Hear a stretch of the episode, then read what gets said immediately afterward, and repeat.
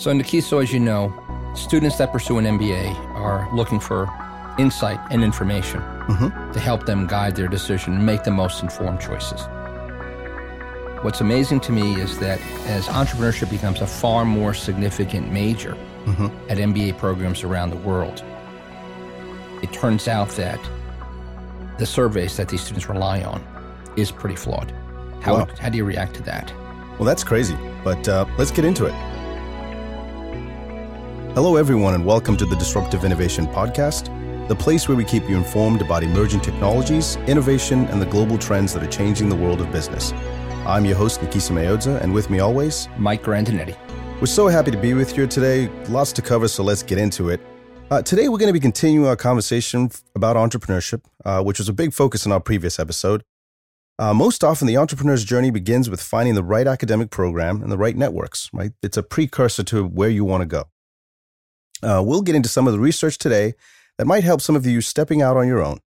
It's not just the big schools that you know about. We'll cover some of those, but there's other places to consider.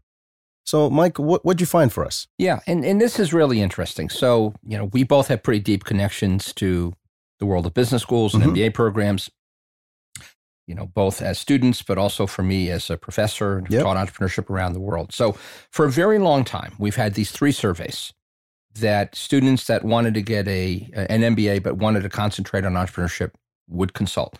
Maybe the most well known is US News and World Report. Uh huh. Okay. And and the reason it's flawed is it essentially is nothing more than a survey of business school deans and the MBA program directors. So it's really nothing more than a popularity contest where peers upvote for their peers. Okay. Not a lot more rigor than that. Hmm.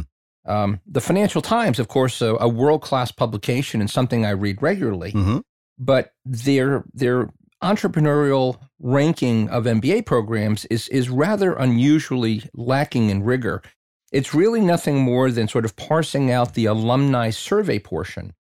So again, this is now alumni giving you know kudos to their own university, and, and obviously it's a very self-serving thing. So as they look at their own overall MBA ranking survey, they they extract that data. That's pretty surprising. It really is for something as credible as the FT. Yeah. And then the one that is by far the most controversial is the Princeton Review. hmm And the Princeton Review is based on a, a methodology that is so vague and so discredited that Harvard, Stanford, Wharton, UC Berkeley, MIT Sloan, and a lot of other top schools won't even cooperate with it. so you can just imagine how good that must be.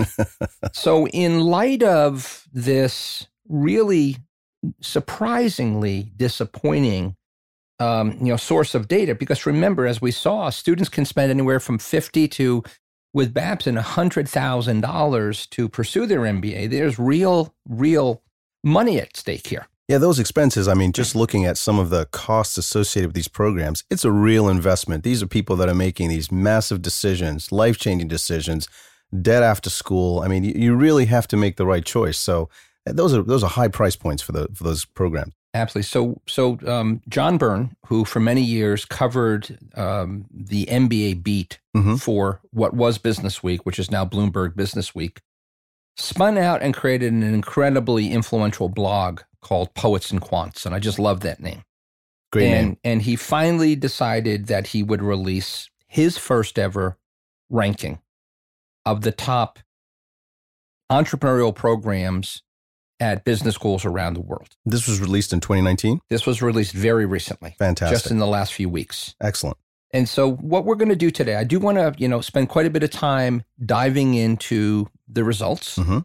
I think they're quite interesting. And having just recorded the prior session on what for many listeners may be a surprise about the the delusional belief that, you know, only young entrepreneurs succeed. hmm Um, I, I still want to make it very clear that there's so much value to be gained by choosing the right entrepreneurial, you know, program within the right MBA program for the listeners that aspire to do that. Absolutely. I mean, we were talking before the break just about uh, how difficult that path is. I mean, all, all three of those uh, uh, references you, you pointed to, those were my go tos in, in, in early 2000, looking at B school and looking at MBA programs uh, and entrepreneurship programs attached to them.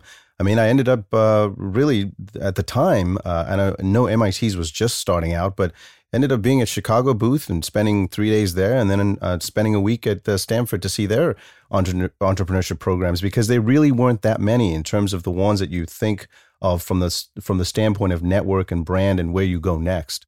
Absolutely, and and it's very interesting, right? So I was at Babson's centennial celebration mm-hmm. back in September, and Babson was so far ahead of the curve, it's crazy. So Babson was teaching entrepreneurship as a legitimate, you know, academic degree a hundred years ago. Wow. And to your point, Nikki, so up until fairly recently, very, very few schools had, you know, acknowledged that entrepreneurship was in fact a credible field of study. Yeah.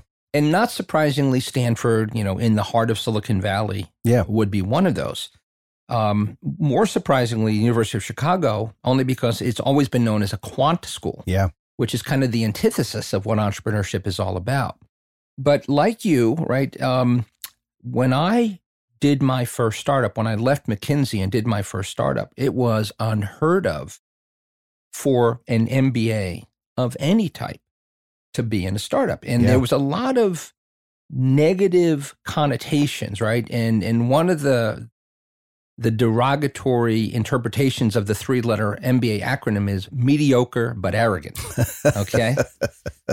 and there have been things that have been said that for every MBA on a startup team, deduct between $250,000 and $500,000 from your valuation. Right. So you obviously were starting at a point of great skepticism. Yeah. Yeah. Okay. And, and I think for good reason. Okay. Of course. I think, unfortunately, for better or worse, a lot of these programs over the years um, employed faculty that had PhDs mm-hmm.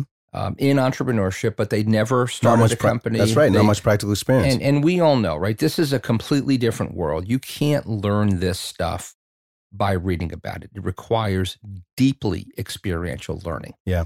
And so I think one of the things that Byrne and Poets and Quants gets right is they get right down to the brass tacks of, you know, what are some of the keys that distinguish the best entrepreneurship programs from the mediocre and the also rans. And in this first survey, they're going to look at 27 schools. And to lay it out for my global listeners right now, 24 of the 27 are US based. Mm-hmm.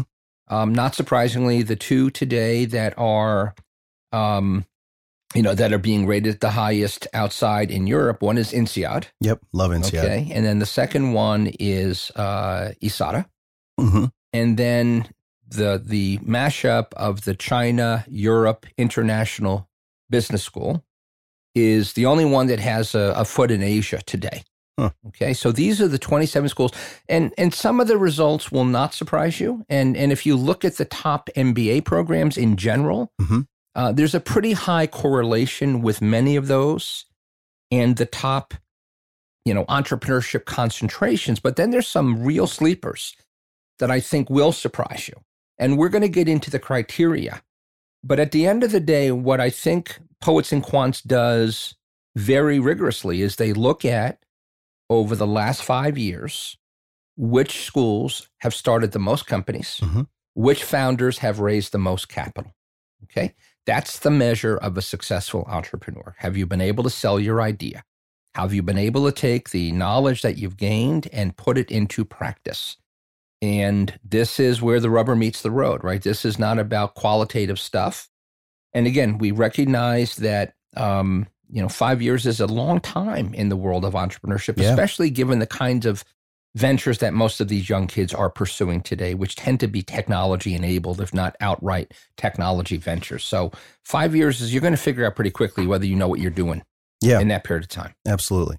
Well, I think that's a, it's a great uh, I'm looking forward to us diving into it because I think for many people, it does become the question well what if i don't get into those particular programs that um, you know have the networks have the the backing and those types of uh, of funds to support the entrepreneur?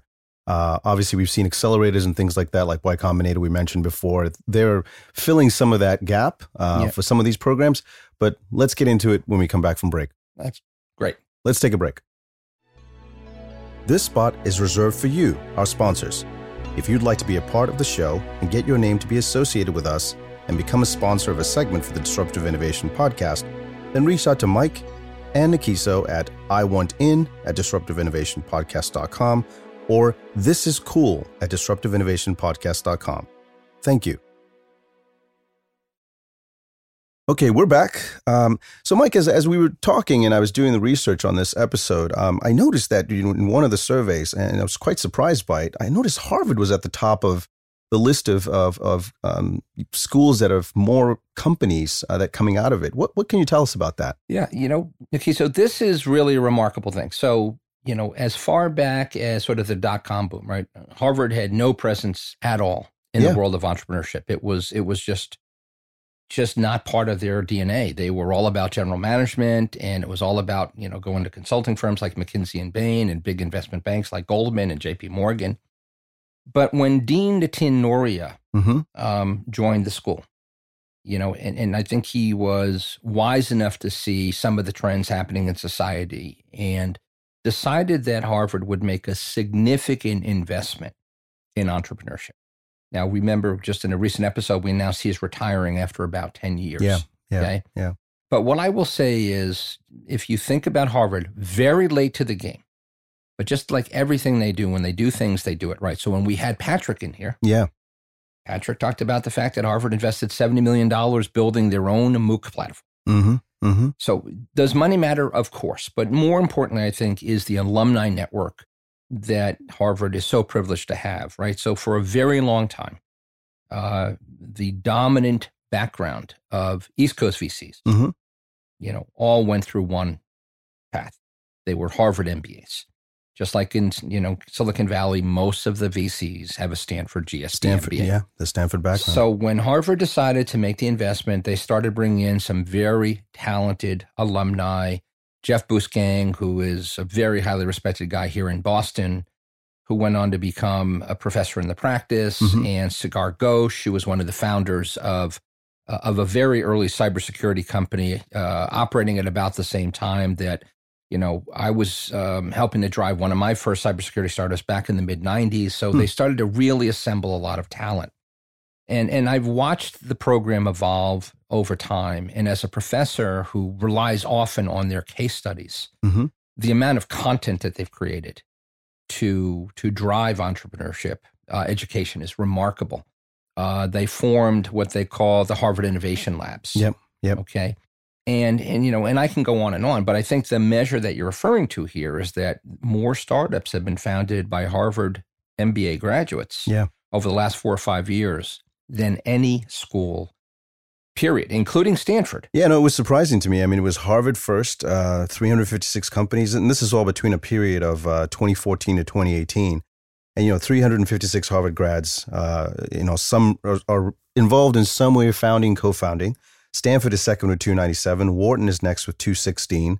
Then it's Columbia at 146, MIT Sloan, and then Booth and what's the uh, number on MIT Sloan? MIT is 137. Okay, 137 yeah. companies. Yeah. So it's it's way below what I would have yeah. expected. Yeah. And and I also think it's a fascinating thing because, you know, for many many years MIT looked across at Harvard and and you know, they didn't view them as competitors from a from an entrepreneurship point of view.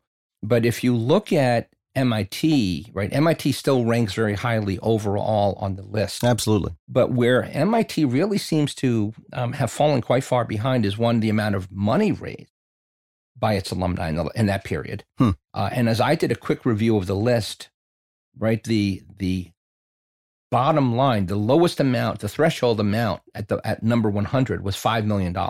Wow. The firm that came in number one, which was a Stanford school, raised $223 million.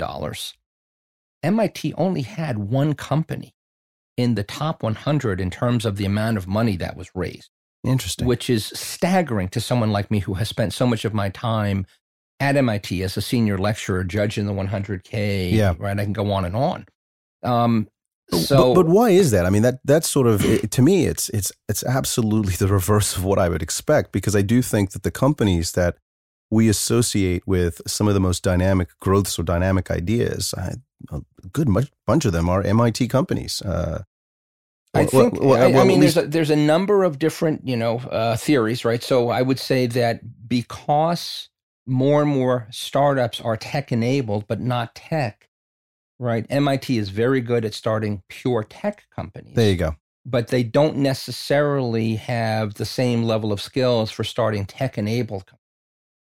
The head of the MIT entrepreneurship program, the Martin Trust, goes on to describe in the interview that uh, Byrne did with him that MIT is not focused on company formation, but I, I find that to be um, disingenuous because MIT has made a huge deal over the years of if they were an economy, they'd be the fourth largest economy in the world mm-hmm. based on the number of companies they formed and the amount of jobs they've created and the amount of wealth they've created. So I, I do believe that perhaps there's a bit of a changing of the guard. And you know, Harvard seems to be attracting a lot more of the of the world class faculty. Um, if you look at sort of you know the comparative analysis between the two faculties, I think Harvard's got a much more accomplished uh, you know MBA faculty based on people that have been out out there, been there, done that. Well, so let's talk about that a little bit, right? So, because I think even in my my own experience, uh, having um, being asked to guest lecture a couple of uh, courses at NYU uh, in the in their SCPS program, uh, continuing edu- education program, it, it, often is those classes where if the faculty is really doing a lot of research, they are. I'm not saying that they don't have the, the the work experience, but to to the point about PhDs, they'll bring you in as a guest lecturer so you can talk from an industry perspective and see and talk to the students about what's happening. Right. What it seems to me is that the schools that are getting it right uh, and probably attracting the right level of, of interest from schools from from from, from uh, applicants are the ones that incorporate uh, either founders or co-founders or people with real life experience to lead some of those programs and build the curriculum because they know what they should have known or rather they, they know what they didn't know and so they can kind of craft the curriculum but to perhaps be a part of that process rather than just have it be uh, you know uh, purely lecture. I mean the case method coming out of harvard which is a standard in many business b schools right um, it, it has helped to translate some of the challenges that um, a, a, new startup might have so that it's tangible. But the next step to me is bringing in those people to actually be the lecturers. Uh, Absolutely. What, what, can you tell us about that? Yeah. And again, as, as someone who has, you know, taught in this space for mm-hmm. 22 years, there's no question, right? And, and students will tell you outright, right?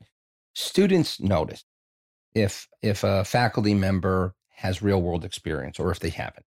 And I think going back to the previous episode, right? If you think about an entrepreneur who is in their 40s or 50s yep. and who's had real company building experience, right? right? Failure, success, failure, success, all of the above, yep. right? Because you yep. can't have one without the other. Yep. Um, and then decide, okay, I've done, I've paid my dues to the startup gods. Now I'm going to, you know, share my knowledge with someone, right?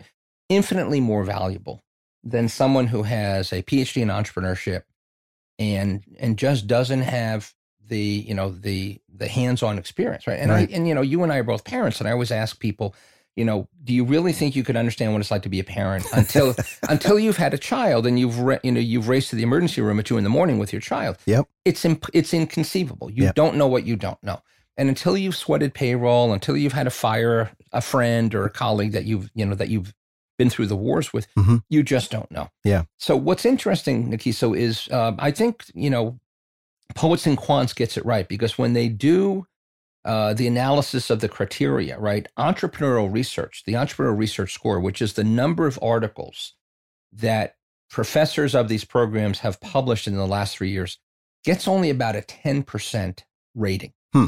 And I suspect even that is something that they probably had to think twice about probably generous. rating it that high just because they didn't want to look like they were completely sort of rogue here.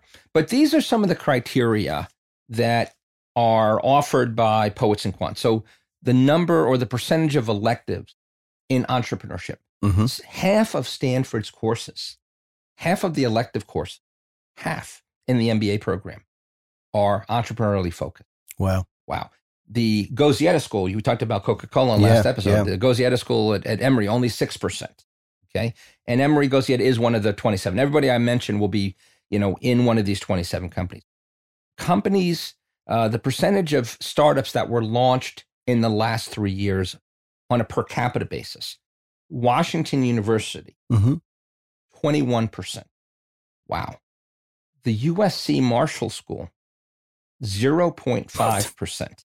it's one of the top 27, but they, they obviously are not doing a very good job Um, and, and, and I, I, love the acronym for USC, University of Spoiled Children. So maybe they, they don't need to start a company. Don't, don't bring your entrepreneurial yeah, hat yeah. for that. Yeah. exactly. Keep it at home. Yeah. And then the percentage of students in the entrepreneurship club, UCLA with a whopping 83% of their students in the MBA program. Huh. And, and you know, with somebody like Babson, it's, it's almost redundant, right? I mean, the whole university is an entrepreneurship club.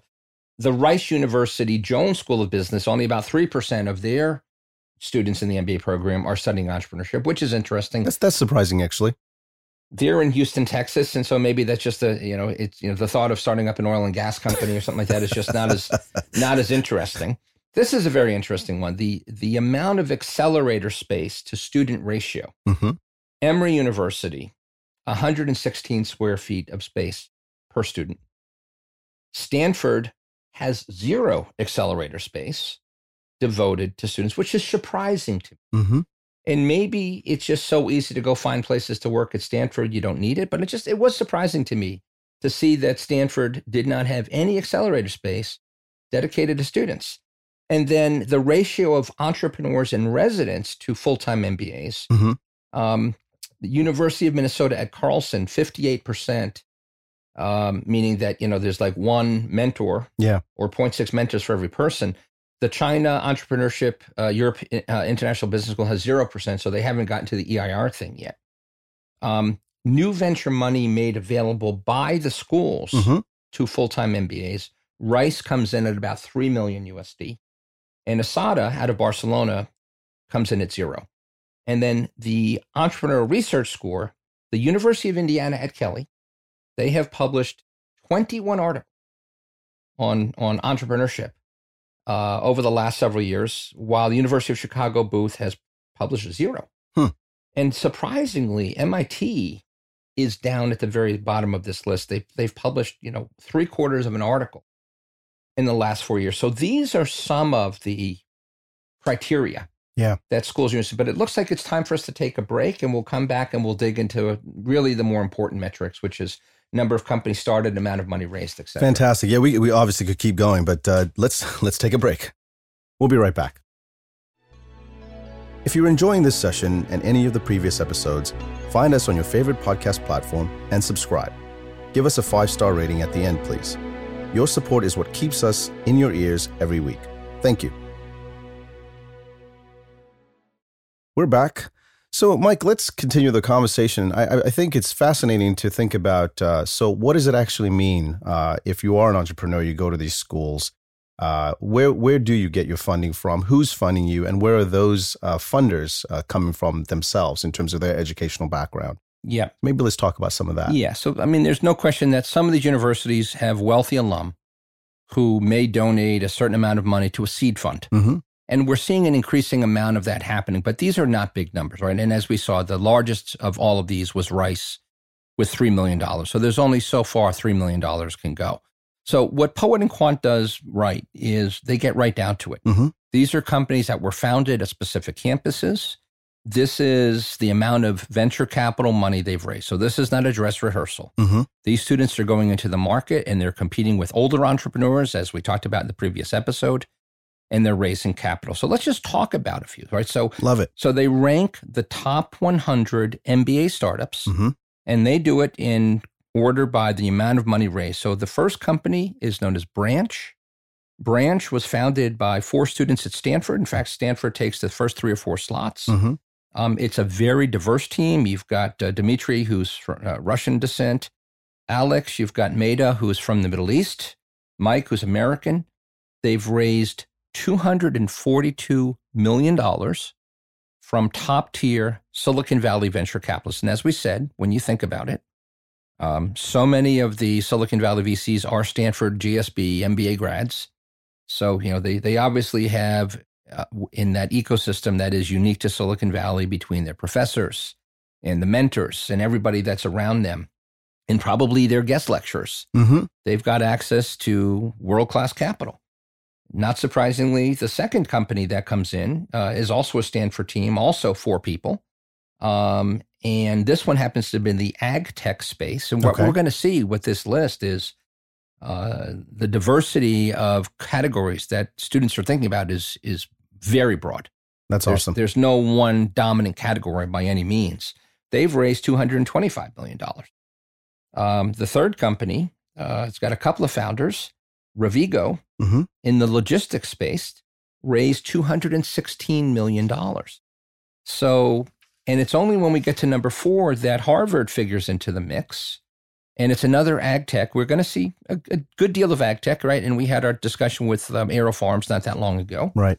Um, so Harvard Business School, two founders, uh, Farmers Business Network, very interesting name for a couple of Harvard kids, uh, $193 million.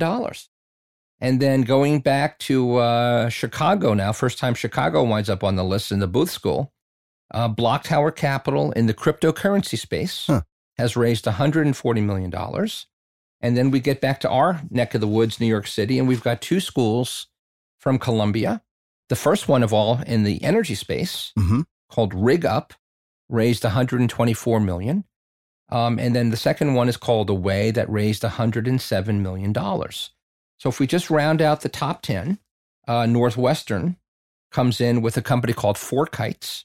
It raised just about 100 million dollars in the logistics space.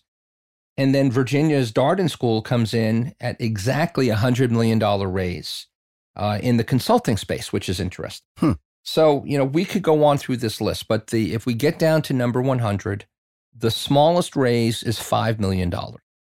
And when you think about the age What school? What school kids- was that? So at the bottom of the list, you have to give me a second to flip through the study. So while you're doing that, I Yeah. think I'm fascinated that um, it seems to be, uh, especially when I think about the distribution of Silicon Valley, Silicon Alley, uh, across all of these um, these schools. That you know, there, there's a presence here on the uh, on the you know, Silicon Alley or uh, the, the Eastern Corridor as far as representation, and it's not just uh, everything in Stanford. That's exactly right. Yeah. No, it's it's. I mean, listen, it's the list is incredibly diverse.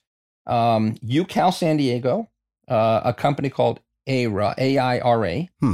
Uh, and it's AI based and augmented reality based healthcare, so digital health. Interesting. But what's really remarkable to me is how dominant Stanford and Harvard are on this list. They dominate the list. What's remarkable to me is how little MIT hmm um, exist on this list, and, and that was really one of the eye-opening things. But you know, UCal Berkeley is is on this, and pretty much every company that we've talked about um, so far. But let me maybe now go through who is on this list and just explain a little bit. So, very high degree of correlation between the top MBA programs in general hmm and those that have made investments in entrepreneurship and are, are amongst the top here. So now that we've gone through all the criteria and we've sort of dug in pretty deeply to, you know, which schools excel in which attributes, why don't we now get to the list? And the list is going to surprise a lot of people, as much for who's on the list as who's not on the list. The rather surprising winner on the first ever Poets and Quants study on top entrepreneurship programs at the MBA level globally goes through Washington University and that is in St. Louis, Missouri, not a not a place where a lot of people have uh, thought about innovation and entrepreneurship as a core part of the DNA, but it is that, and we're going to dig into that in a couple of minutes and explain exactly why. But why don't I just set the table here and talk about some of the other companies? And by the way, uh, the the normalized score is that Washington University uh, has a final score of 100, and everybody is compared to that benchmark. The second school, not at all a surprise, the, Stra- the Stanford Graduate School of Business, sitting in the heart of Silicon Valley in Palo Alto, California. Uh, from the days of Bill Hewlett and Dave Packard founding HP in 1939, um, Stanford has long, a long and very, very proud history of entrepreneurship, especially tech and tech enabled entrepreneurship. So they come in with a final score of about 72 and a half. Third on the list is Babson. And remember, this is for Babson's MBA program. We will be talking about Babson's undergraduate program. This is the Babson Olin College. And what's interesting is the Washington University is also the Olin College of Business. And if you don't know the name Olin, O L I N, Olin uh, was a very successful industrial company that endowed a foundation and they have played a significant role in endowing a number of world class institutions, also notably the Olin College of Engineering here in the Boston area, which is co located on the same general campus as Babson. So the name Olin continues to come up positively time and again. Coming in at number four is the University of Michigan's Ross School of Business. Their raw score comes in uh, as, as a at 70. And then another potentially surprising entry is ESADE. ESADE is a graduate law and management program that comes out of Barcelona, Spain. And then all the way down at number six, with a score that is about half of the leader, Washington University, is MIT coming in with a score of 52. And then the first school that actually has a footprint, at least partially in Asia, the China Europe International Business School, CEIBS, comes in with a score of 51. Another rather surprising entry is the University of Minnesota's Carlson School, coming in at 50. And then the numbers start to cluster. So, very quickly behind the University of Minnesota, we have UCLA, the Anderson School of Business at 47, and we have UC Berkeley, the Haas School of Business, at almost exactly the same score, 46.9. We'll round out the list with Rice University, score 56 and a half, Harvard coming in with a score of 46, U Chicago Booth coming in with a score of 46, Carnegie Mellon roughly 45 and a half, INSEAD out of Europe 43 and a half, Kelley School out of Indiana with 43. And I'll just read a few more and then we'll dig into some of these and explain why they wound up where they did. At number 17 is the Kellogg School at Northwestern. At 18 is the Yale School of Management. Yale is coming in at 38. University of Texas at Austin, McCombs School of Business at 34. And Columbia coming in at 33. The list continues. And again, I direct all of you to the Poets and Quants postings on this. But let's look at a couple. So I think one of the ones that, of course, our listeners are going to be very surprised about is what's going on in St. Louis. So Washington University didn't even have an entrepreneurship program until about 2008. And at that time, the Olin School of Business founded the Skandalaris Center for Interdisciplinary Innovation and Entrepreneurship right? That was done in 2002, but they didn't really hire anybody, their first time entrepreneurship faculty member, until 2008. At the time that they started the center, they had just two courses. One was an introduction to entrepreneurship course, the other was the hatchery, which was an incubator class within the Skandalaris Center. But over the period of time between 2008 and now, they've launched 15 entrepreneurship focused electives over the last 12 years.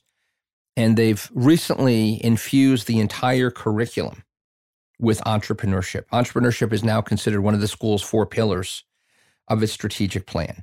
You know, I can tell you as a faculty member that that is a big deal, right? Getting large institutions, large prestigious universities to change their curriculum is really unusual. Um, you know, and and be able to do it in the way that they did. And and what they basically say is very simple. It's about not just creating startups, but it's about creating an entrepreneurial mindset that all students can use that is crucial to any kind of innovation, including corporate innovation or social innovation.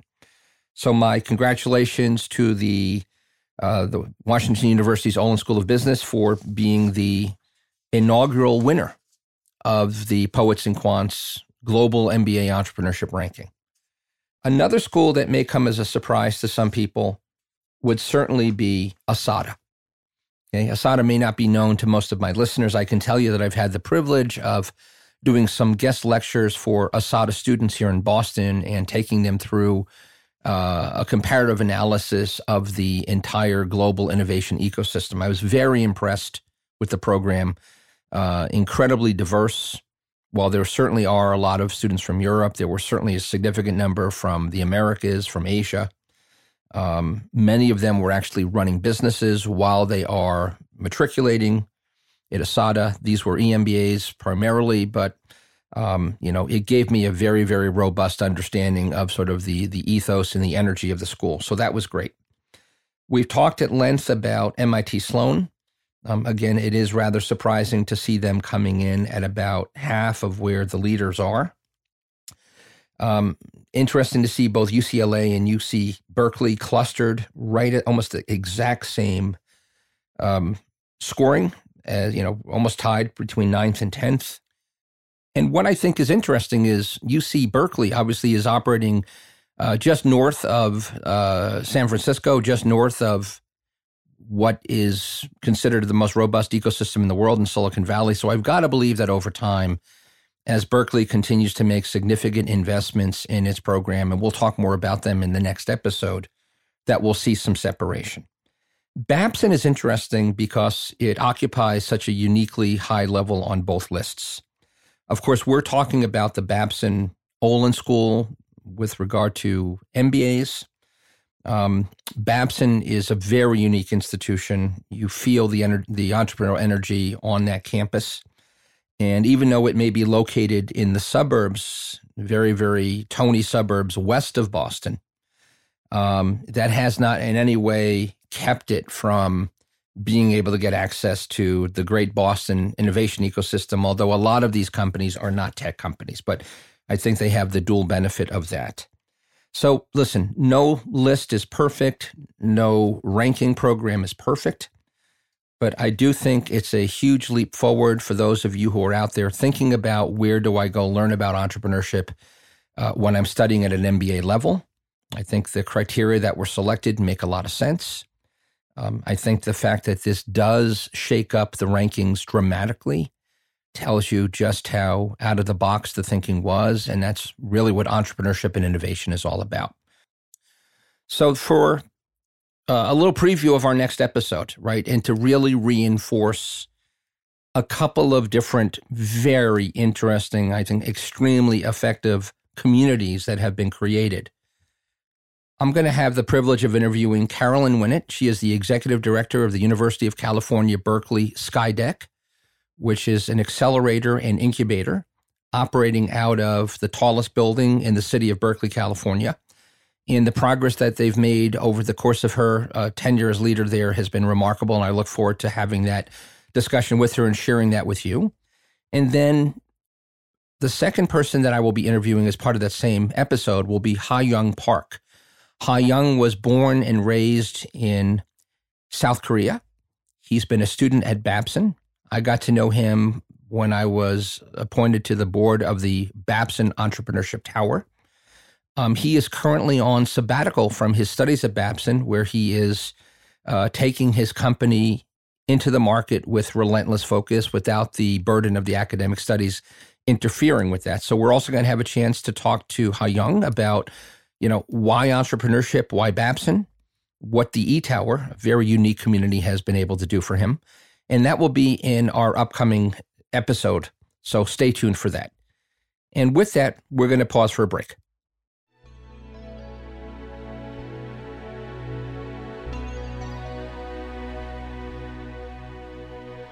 All right, we're back. So, Mike, uh, why don't we talk about some of the undergraduate programs? Yeah, and just for the matter of, of being complete, right? Mm-hmm. Because uh, there's no question that there's a there's a very very solid list of universities, and what I've seen at the undergraduate level has been very impressive. But not surprisingly, Babson, and now I'm using the U.S. News and World, U.S. Uh, News and World Report, uh, absent anything as a substitute. right, so, so, it's not Poets and Quants. It's not Poets and Quants. I want to make it clear. This is this is still the go-to. Maybe at some point, if Poets and Quants uh, extends its uh, its analysis, it'll go down to the university level. But su- not surprisingly, Babson is the dominant force. Twenty-five consecutive years. Jeez. Their 100 year history. They just celebrated the 100th anniversary of the school in September. Remarkable um, university on many levels. Uh, so they're ranked number one at the undergraduate and mm-hmm. at the graduate level. You could do a lot worse than finding your way to Babson. Um, what I will tell you is, as someone who's spending more and more time there, um, I love the energy. Now, this is not a tech based mm-hmm. institution. So I'm on the board of something called the Entrepreneurship Tower. And the Entrepreneurship Tower was founded as far back as 2001, and it's a residential community Hmm. where um, you you have to get in through very competitive means, and everybody in that tower, all 21 students, are running their own startup Oh, interesting. So while they are matriculating. wow. So not just entrepreneur in residence as a Yeah. as a you know as a as a name. It's really this is the ethos of the whole thing. This group of young men and women, and it's a very balanced group gender wise. hmm Um, they eat, breathe, and sleep entrepreneurship. What I love about this group is how supportive they are of one another. Um, when Babson celebrated its 100th anniversary, they were given the ability to run what they call the second century e pitch competition. Mhm. And so it was a remarkably successful event. Um, and then, you know, co resident with this group is something called the Code Club. And the Babson Code Club is trying to bring more of a tech entrepreneurship oriented mindset to the school. But uh, as I just uh, reported recently on LinkedIn, um, Arthur Blank, who is a Babson alumni and who is one of the co founders of Home Depot and happens to be in that club that uh, owns the NFL team, the Atlanta Falcons, Mhm. just made a $50 million personal gift to the school to form a center of entrepreneurship leadership. So this school is only going to get stronger. Wow. Stanford, no surprise, being in the valley where entrepreneurship uh, runs through the blood. Here, MIT is number three, Harvard number four, which I was surprised about. I just don't think of Harvard undergrad as something more, uh, you know, any more than a school where you go and study liberal arts, you study the sciences. But um, maybe they've made the same play. I haven't been paying attention at the undergrad level. And then UCal Berkeley, Mhm. UPenn, University of Michigan in Ar- Ann Arbor, and Indiana University. All of these consistently come up on both lists. Right. So, you know, what I will tell you is that I'm seeing at the undergraduate uh, institutions um, access to increasingly well funded entrepreneurship competitions, often accelerators, often seed money that is made available, uh, incredible mentorship programs, incredible study abroad, abroad programs. So, Right. if you want to really get to what entrepreneurship is and you're sure, and right, and when I meet a lot of these young Babson kids, Mhm. they started their first venture when they were 10, 11, 12. Right. So they, it's just in their blood. in their blood, and yeah. they, they couldn't imagine studying anything else. So again, you know, entrepreneurship is the future. Um, I do believe that, you know, if you do study entrepreneurship, the ability to learn a little bit about coding or a little bit about the world of technology uh, would serve you well. Yeah. And to the extent that you have the capacity to get some liberal arts in, um, just to expand your mind, Yep. I think those things would be invaluable. But you know, this is the world of undergraduate institutions, uh, and these are very global programs. I can tell you that the uh, the the diversity on the Babson campus is striking, absolutely Fantastic. striking. Wow. Yeah, I think things like uh, it, it, it becomes clearer as you look at schools like Babson or you, you go to R, you know RPI. Or, no, no, Rensselaer's in a much more of a you know design school, but it, just in terms of the types of people that are thinking and forward thinking, it, it's it's many of these schools have a mix in terms of their diversity. It really is um, one of the things that's been striking to me, and I think it reflects uh, not only the interest for the students who are coming to the U.S. to study, but also the, the the ones that are attending these U.S. schools that have this mix. This is the cultural norm that they're growing up in anyway. Uh, so um, it's almost as if some of these ideas that get incubated uh, and start, uh, you know, um, happen in these places because they're getting so many different influences from uh, from their peers. Absolutely. Um, and I think that that's one of the things that uh, you- just in terms of listening to you talk about some of the the the the, the, the programs that are at Babson or the students that come out of it, just an interesting group of of uh, of, of kids. You know? Yeah, and I would tell you the energy. I mean, there, there's just such a unique sense of confidence, and not arrogance, but confidence and enthusiasm, and it's quite contagious, quite frankly, to Yeah. hang around with these kids from the E Tower. Awesome. Yeah, they're really, and, and I guess in as we wrap this up, um, let's connect back sort of to the previous episode. So remember, in the previous episode, we talked about the the great myth of age in entrepreneurship, and that the average age of entrepreneurs that have created truly world changing companies is around 45 or 46. That being said, right, for those of you who are committed to becoming founders and entrepreneurs in your 20s, yes, the odds are stacked against you. And all I will say is do yourself a favor, bring on board an advisory board, bring on board mentors, bring on board people that can challenge you hmm that can help you avoid the potholes that you inevitably will hit and listen to them. Because you know you've got someone who's out there in their mid 40s or so and they've done this a few times. It doesn't matter if it's in your space or not. There's a lot of commonality. Please build out an advisory board sooner rather than later. None of us have all the answers. Yeah you can't you got to live outside the echo chamber right? So well fantastic conversation as usual. I think we will wrap with uh, three things. Uh, so we'll be back uh, with three things. Thank you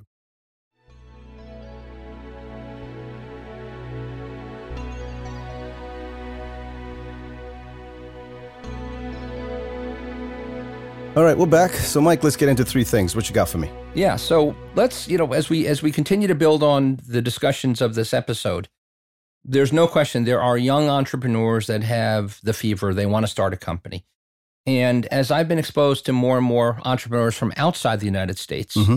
Um, there's an extremely high bar for them to jump over. And I want to make sure that our listeners are aware of a relatively unique venture capital fund called Unshackled Ventures. Awesome. And yeah. Unshackled Ventures is created specifically to help immigrants, to support them, to help them through some of the immigration processes, and to get them funded to start their own venture. So why don't you share with our listeners some of what you've yeah, Yeah, I, I, think that's it. You're, you're absolutely right. Unshackled Ventures is, is fantastic, Mike. I mean, it, it, it, it interesting study point uh, that uh, was done by the National Foundation for American Policy in 2018 found that immigrant founders are responsible for 55% of US billion dollar companies or unicorns. So if you think about uh, Uber, SpaceX, uh, WeWork, uh, Palantir Technologies, Stripe, Slack, Moderna Therapeutics, Robinhood, I mean, you could name a whole bunch. These are all immigrant founded companies, which we don't typically know that. Nobody talks about it in that way. So those are interesting points for people to have in terms of references. Absolutely. And, and again, this is why I have so many concerns about the policies that we've put in place over the last several years that have made it that much harder for immigrants to, you know, get jobs in our innovation economy and contribute to the, the, the long term success absolutely of the U.S. economy. But anyway, for those of you who are uh, from out of the country and have come here, have studied entrepreneurship, are wondering, you know, is there a way for me to continue to fund my dream? I would recommend strongly that you think about connecting to Unshackled Vent. Awesome. All right. Number two, uh, we spent a good part of this episode talking about entrepreneurship at MBA programs. Mm-hmm. All is not well in the world of US MBA programs these days for obvious reasons that mm-hmm. shall go unstated. But I will say that 70% of all full time two year MBA programs are seeing a decline in applications. Mm. Online programs, almost 60%, full time one year, 55% uh, executive 50%. So just across the board declines in applications to US MBA programs. Now, does that mean that they're declining globally? No, just the opposite. So we're seeing almost a 10% increase in Asia Pac. Mm-hmm. We're seeing about a 7.5% increase in Canada. And we're seeing about a 3% increase in Europe, while we're seeing about a 7 8% decline in the US.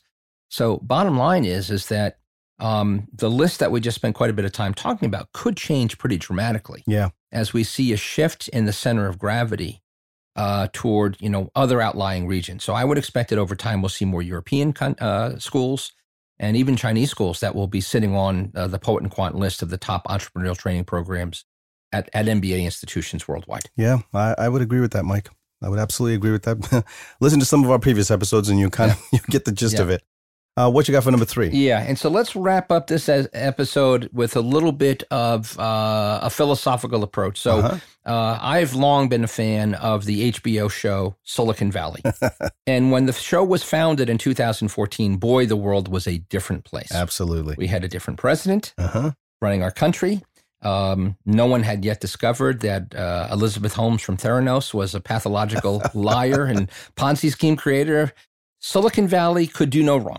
They were heroic figures. Uh, they were revered. Um, but one of my favorite quotes from this entire show uh, goes to season two. Gavin Belson, who plays the CEO of Hooli. Hooli is a very, very uh, transparent stand in for Google. Uh, I don't want to live in a world where someone that else makes the world a better place than we do. Yeah. Okay. Now, this is, it's funny, but it's true. And, you know, everybody in Silicon Valley was about making the world a better place. And I think that in its last season, after a great run, uh, and for those of you who have never watched the show, if you aspire to be entrepreneurs, go watch the show. I promise you, it is very realistic yeah. and very intelligent. Um, but the bottom line is, it's it's reflecting the times. It's much bleaker, much darker, yeah. and it really is asking the question: Can greed coexist with doing good? Mm-hmm. And the answers are not easy ones. But if anybody's up to the task, Mike Judge, the same guy that created that incredible cult movie Office Space, is. So that's what I got for this week. Fantastic, Mike. What a, what a great way to end this episode. Uh, we're looking forward to the next conversation. Uh, please join us again. Uh, thank you and keep listening. That's our segment for today. Join us next week as we bring you more on disruptive innovation. To find notes from the show, links to interesting articles, and see what's coming next week, follow us on social media. On Twitter, you can find us using the handle Disruptive Innovation Podcast and visit our blog at disruptiveinnovation.live. Until next week, from Nikiso and Mike, bye for now.